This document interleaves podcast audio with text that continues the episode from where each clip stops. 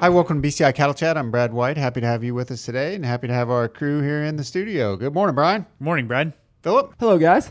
Bob. Good morning, everybody. And then we're going to have Dr. Ted Schroeder join us here in a little bit because we had a conversation with him last week and wanted to follow up on a, on a couple of those topics about mandatory price reporting.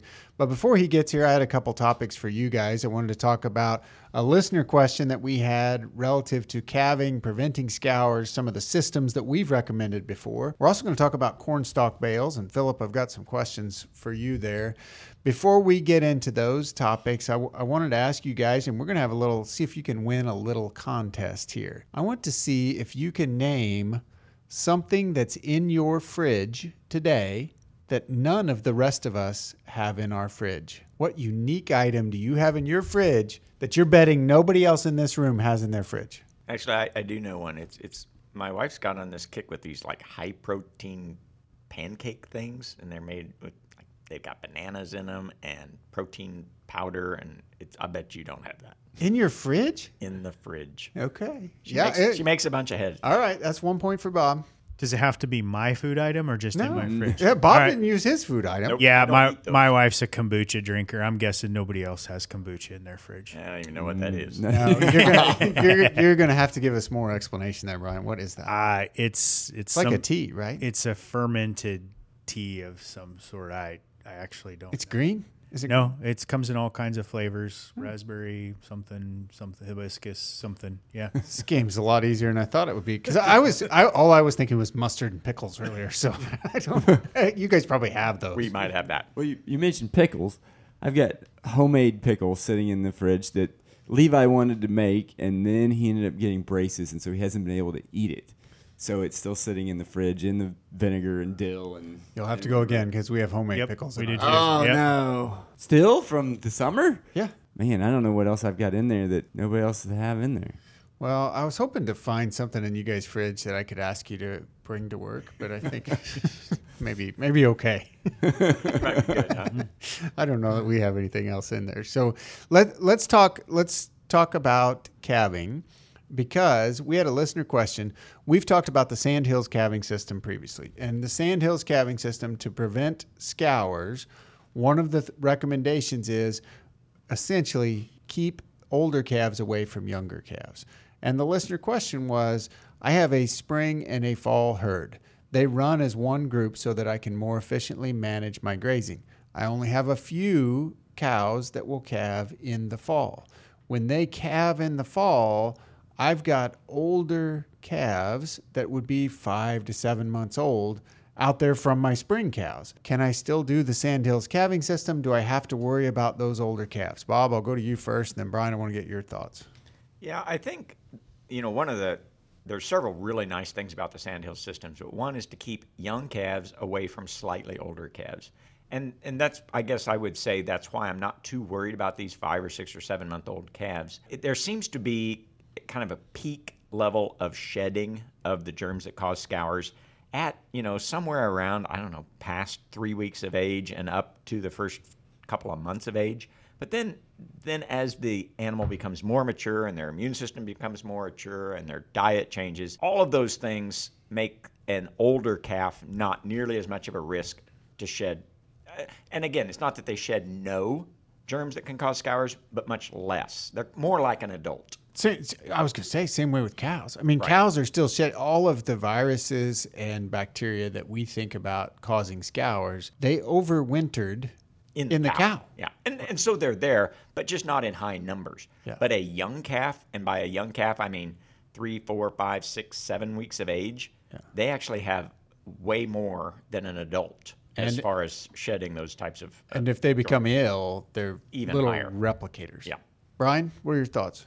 Yeah, I I mean I kind of agree with Bob. Like a five month old calf is almost moving into that category of it's more of an adult and you're you have the risk no matter what, right? You're gonna have adults in there. There's some level of risk. I guess my only hesitation a little bit is we're ha- we have newborn calves going into the fall winter and they're gonna be concentrating in areas where we're feeding. And so the purpose of the sandhill system is to spread them out on clean pasture. And we're probably not going to get that. So but I, I also get You've got just a small percentage of your herd that's in that situation. You're balancing what risk am I willing to take with what's the practical what can I actually do with my pastures? And it sounds like this is kind of a situation where it's going to require a lot of labor for a small number of animals. And so I'm not exactly sure without looking at the situation, knowing the numbers, I could say this is the better trade-off or this one is.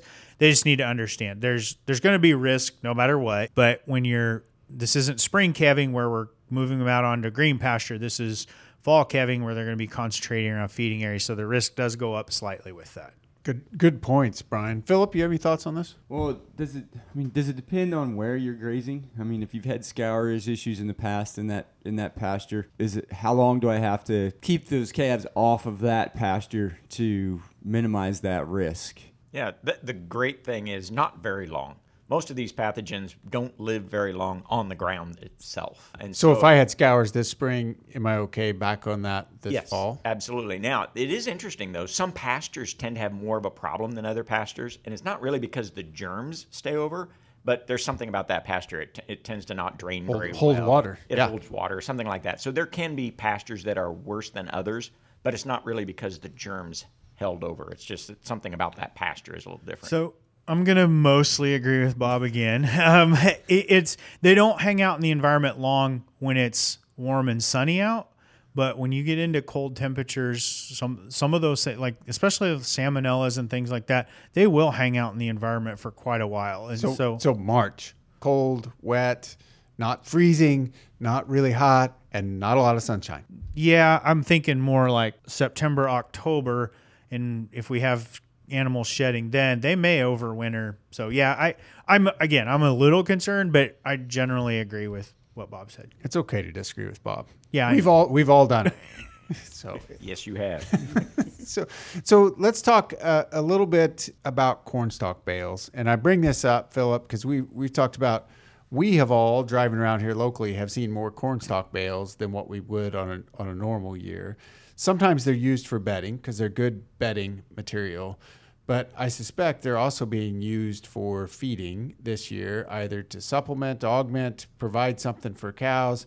Tell us a little bit about how, how much nutritional value is there in a cornstalk bale? Yeah, I would agree with you, Brad. I think this year, particularly with the dry weather and the lack of forage and summer or fall pasture is not really there. Guys are baling up corn stalks to, for feed. I mean, they've got to have something to try to get those cows through the winter. And so, you know, we talked about when you, you graze corn stalks and you turn cows out there, you know, as we start to get more rain and stuff in, in October and November, the nutritional value of those corn stalks decreases pretty rapidly. But if I bale them up, I can help preserve the nutritional value of those corn stalks. The the issue about baling them up is most cases guys are baling the corn stalks after they've harvested the corn and so you're baling the husks and the leaves and the stalks. The stalks have very little nutritional value. When you graze corn stalks, the cows are consuming the husks and the leaves, which have decent nutritional value. The stalks are very lignified and very indigestible, and so there's not much nutritional value in the stalk. And so I don't know what the proportions are, but obviously when you bale it up, what you're feeding the animal is a much higher proportion of stalks than what they would consume if you were grazing the cornfield. And so thinking about nutritional value of those, it's going to be less than what you're going to get out of the grazing of the corn stalks.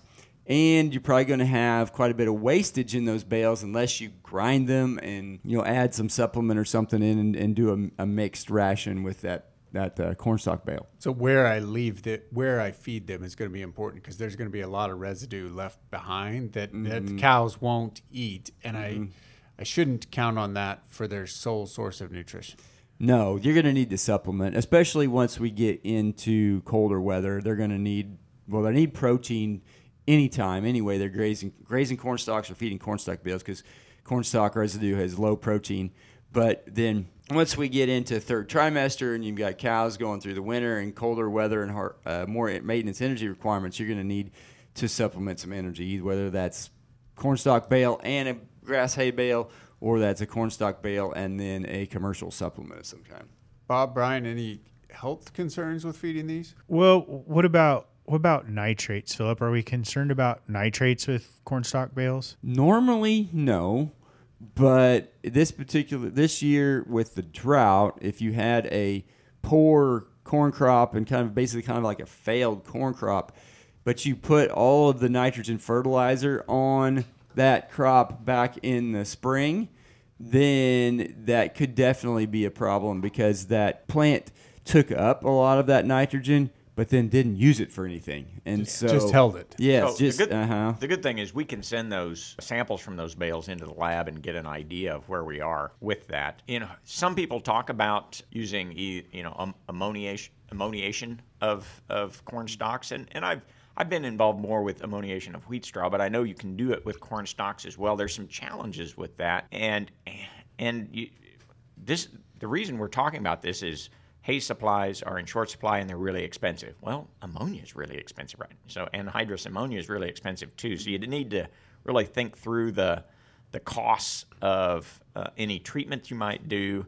and and the additional benefit in the quality of the forage. So And for specifics on that, we talked to Dr. Justin Waggoner from Southwest Kansas last year about ammoniation of forages, and and he went through and gave us some details on what to watch for and how to handle that safely, both for the people and for the animals. So if you want to find more details, go back and listen to that. And appreciate you sharing those those thoughts with us, Philip. Let's let's take a quick break. We'll get Dr. Schroeder in here, and we'll talk prices. We had Dr. Ted Schroeder on last week and happy to have him back with us again because we had some follow up questions. And actually, after the podcast, we got to discussing and we talked a little about feeder calf marketing. We didn't really talk about fed cattle marketing, which actually there's several policies, proposals that have come out which affect the entire industry. And there's some acronyms I'm going to throw out. And Ted, I'm going to have you define them and open this conversation. But I've heard MPR, I've heard LMR, I've heard other things reported to price or reporting and mandatory. What do, what do those things stand for? So yeah, the the MPR was what we used to call livestock mandatory reporting, the LMR now, and MPR just referring to mandatory price reporting. They're both referring to the same effort that USDA Ag Marketing Service follows to collect from qualifying packers every transaction on fed cattle purchase they make, as well as every transaction on boxed beef products that they sell. And every day, those data are dumped twice daily from the packers system to the USDA. The USDA then compiles those data into various market reports, and it's what comprises basically the USDA's entire uh, website availability of market reports for all of the regions in the U.S. that they that they report fed cattle price data for, uh, as well as volumes, and that's why it's it's a little broader than just price. Uh, as well as weights and other things that are that those cattle are being marketed as. And in addition, there's a very extensive box beef and and meat price reporting system that's also part of this uh, daily reporting by USDA. It, it really provides the basis for market information that's absolutely essential for markets to work and perform their, their, their function and for uh, producers to, to be able to know and understand where the market is at at that given point in time. So would would you say that that's the information that I that everyone would need to basically kind of be gauging supply and demand? Because that's what I'm ultimately trying to kind of figure out is I, I can't control supply and demand, but I'd sure like to know supply and demand. It's certainly the most important information that a producer is using to gauge, you know, what they should do next. What should be their purchasing strategy for cattle coming in? What should be their merchandising strategy for the cattle they have in their yard. When should they be expanding? When should they hold tight? So it's it's the, it's critical for their information set relative to the market value. So are there some changes that have been happening lately, or is this is this the same system that's been in place for quite a while? What's the history of, of this market reporting? So, so it's a it's a really interesting reporting system because it LMR itself started in 2001 in terms of actual reporting. That's when we first had our our first LMR report showing up. Before that, everything was voluntarily reported, and so there's a lot of concern before LMR that there could be selective reporting. It, it's the nature of just who you get on the phone that day and, and what they tell you. Well, LMR was a quantum change because now it said you are required to report all transaction data electronically twice daily. That, that's important because it, it now says there is no filtering. It's, it's the actual transactions. USDA then uh, reports those data. So that that's a really important component of LMR and, and why you know we think it has increased confidence and and uh, certainly information depth in the industry.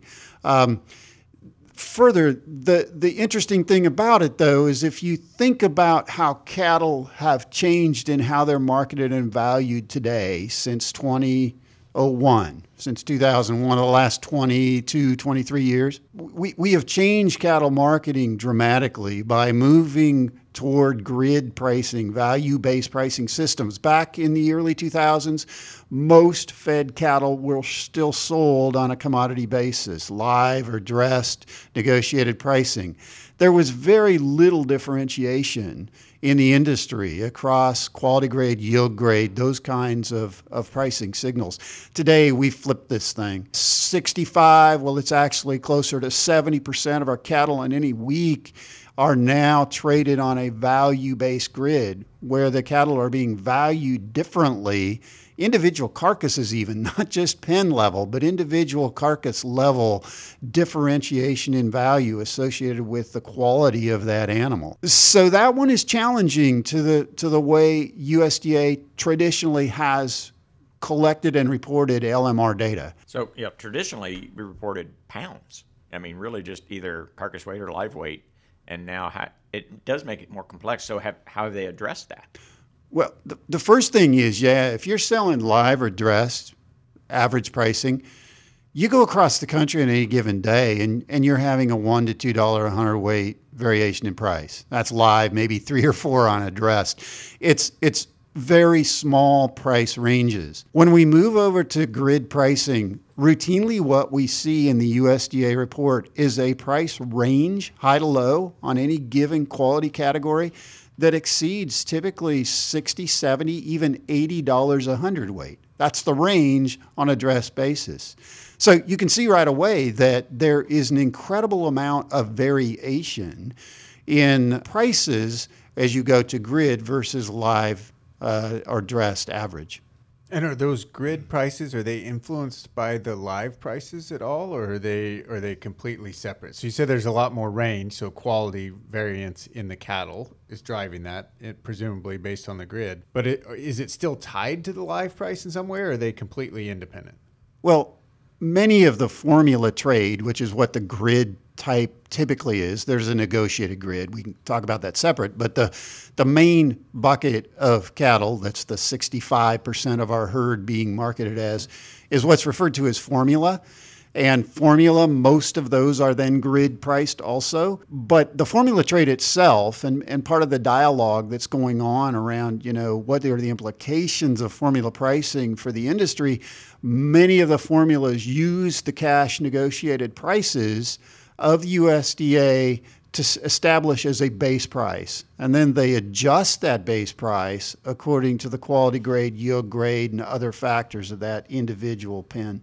So, so if I'm following, sorry, Phil, if I'm following what you have said so far, over the last 20 years, we've shifted from live base to the majority of the cattle being sold on a formula or grid. However, the formula or grid base price is still left with those who are selling live, which is now a, a, smaller and smaller percent of the cattle. Is that am I keeping up?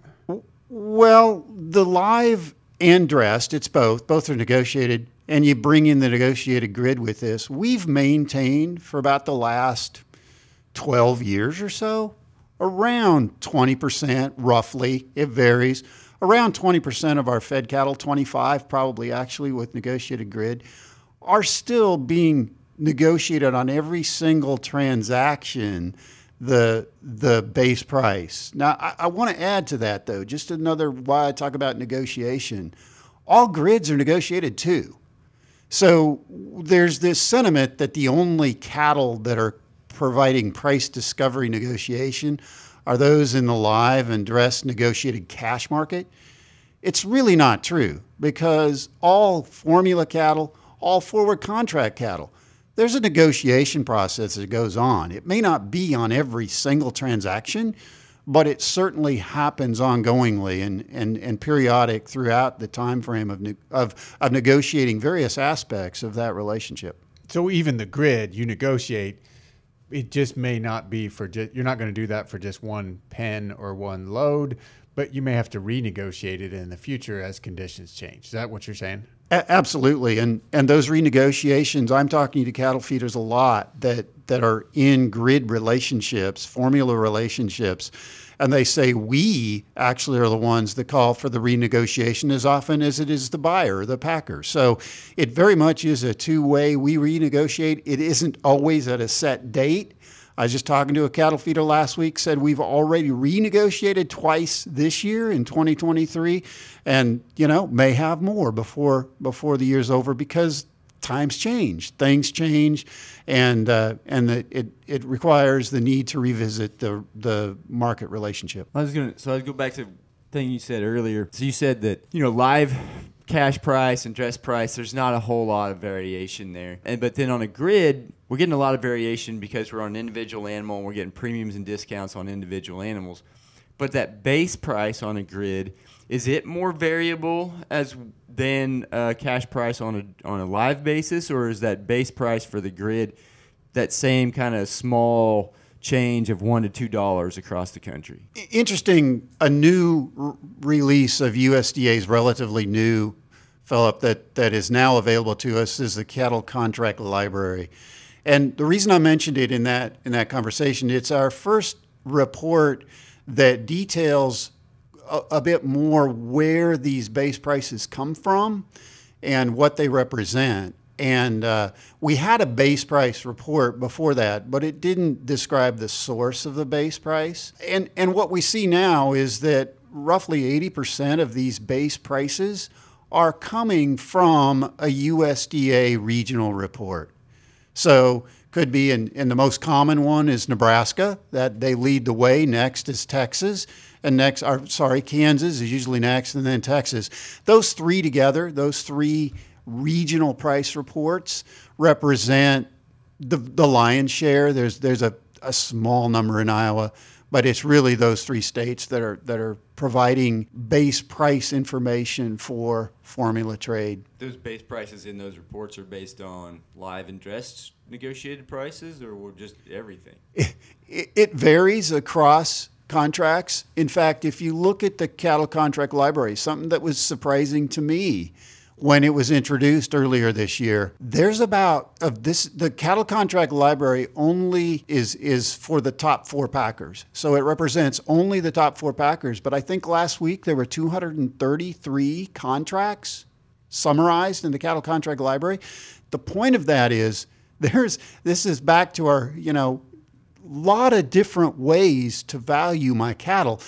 233 contracts across those four packers tells me there are a large number of variations in how I'm establishing, negotiating my my relationship with that packer. Part of that variation for sure is base price differentiation. Good information, Ted. Appreciate you sharing. There's there's more information on Ag Manager info, and and always good to talk through the different pricing because that impacts all the way back to the feeder calf stage. And I appreciate you spending some more time with us this morning to talk through this. As always, if you have questions, discussion points, or things you'd like us to talk about, you can send us an email at bci at ksu.edu.